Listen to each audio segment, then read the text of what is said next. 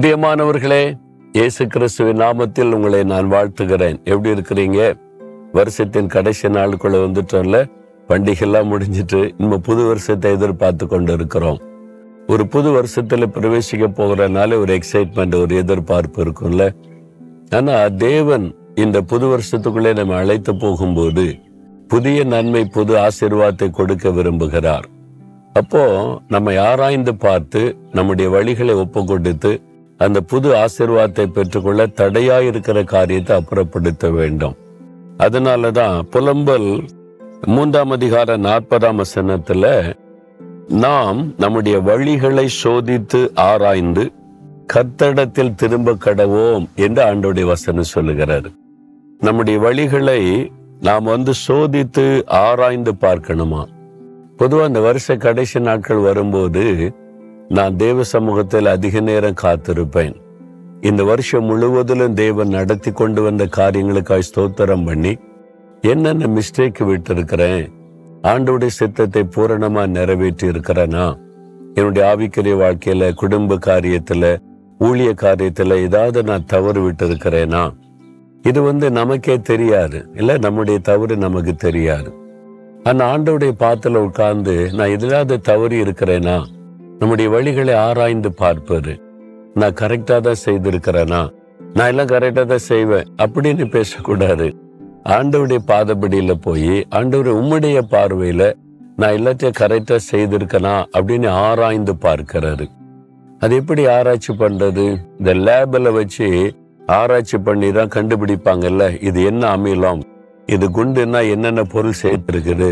இந்த உணவுப் பொருளை என்ன கலப்படம் இருக்குது ஆராய்ந்து பார்க்க லேபு அதே மாதிரி நமக்கு வந்து வேத வசனம். அதாவது தேவ சமூகத்தில் அமர்ந்து வசனத்தின் வெளிச்சத்துல நம்ம ஆராய்ந்து பார்ப்பாரு இந்த வசனம் தானே ஆண்டவர் நமக்கு எழுதி கொடுத்திருக்கிற சட்ட புஸ்தகம்.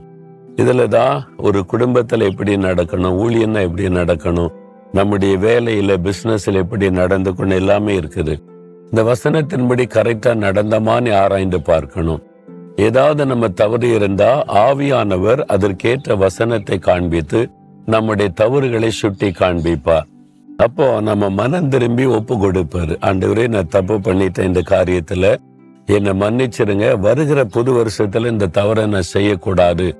அப்படி நம்ம அர்ப்பணித்துக் கொள்ளுவது அப்படி அர்ப்பணித்துக் கொள்வதுதான் புது வருஷத்துக்கான ஒரு ஆயத்தம். அப்போ ஆண்டவர் அதை பார்த்து இவங்க வந்து என்னுடைய வசனத்துல என்னுடைய சித்தத்தை நிறைவேற்றுவதில் கவனமா இருக்கிற மகன் மகள். நான் இவளை இவனை ஆசிர்வதிக்கணும்னு சொல்லி கத்த நம்மை ஆசிர்வதிப்பார். சரியா? அப்போ வசனம் சொல்லுது நம்முடைய வழிகளை ஆராய்ந்து பார்த்து கத்தடத்தில் திரும்பணும். இந்த நாட்கள்ல கொஞ்சம் அதிக நேரம் ஆண்டோடைய பாத்தல் உட்காருங்க. என்ன? கொஞ்சம் அதிக வசனத்தை தியானிங்க. ஆண்டவரோட மனம் திறந்து பேசுங்க. தவறுகள் குறைகளை நீங்க ஆண்டவர்கிட்ட அறிக்கையிடுங்க யாருக்கிட்டையாவது ஒப்புரவாக சொன்னா ஒப்புரவாகிறங்க. யார் மீதாவது கசப்பு இருந்தால் அதை அறிக்கை செய்து விட்டுருங்க. ஒரு புது வருஷத்துக்கு போகும்னால நம்ம ஆயத்தப்படுத்தி கொள்ளுங்க. அந்த ஆசீர்வாதத்தை பெற்றுக்கொள்ள ஆயத்தப்படுத்தி கொள்ளுங்க. ஆண்டவர் உங்களோட பேசுறாருல்ல? உள்ளத்துல கிரிய செய்யறாருல கொஞ்சம் டைம் எடுத்து பேசி ஜெபிச்சு பாருங்க. புது வருஷம் உங்களுக்கு ரொம்ப ஆசீர்வாதமா இருக்கும். ஆண்டவுடைய கரம் உங்களோடு இருக்கும். தகப்பனே நாங்கள் குறைவுள்ள மனிதர்கள் தவறு செய்கிற மனிதர்கள். எங்களுடைய வழிகளில் சில தவறுகள் இருந்தாலும் நீர் எங்களை மன்னித்து மன்னித்து நடத்துகிறீர். அந்த தவறோடு நாங்கள் வாழ விரும்பல. நாங்கள் மனம் திரும்புகிறோம் ஒப்பு கொடுக்கிறோம்.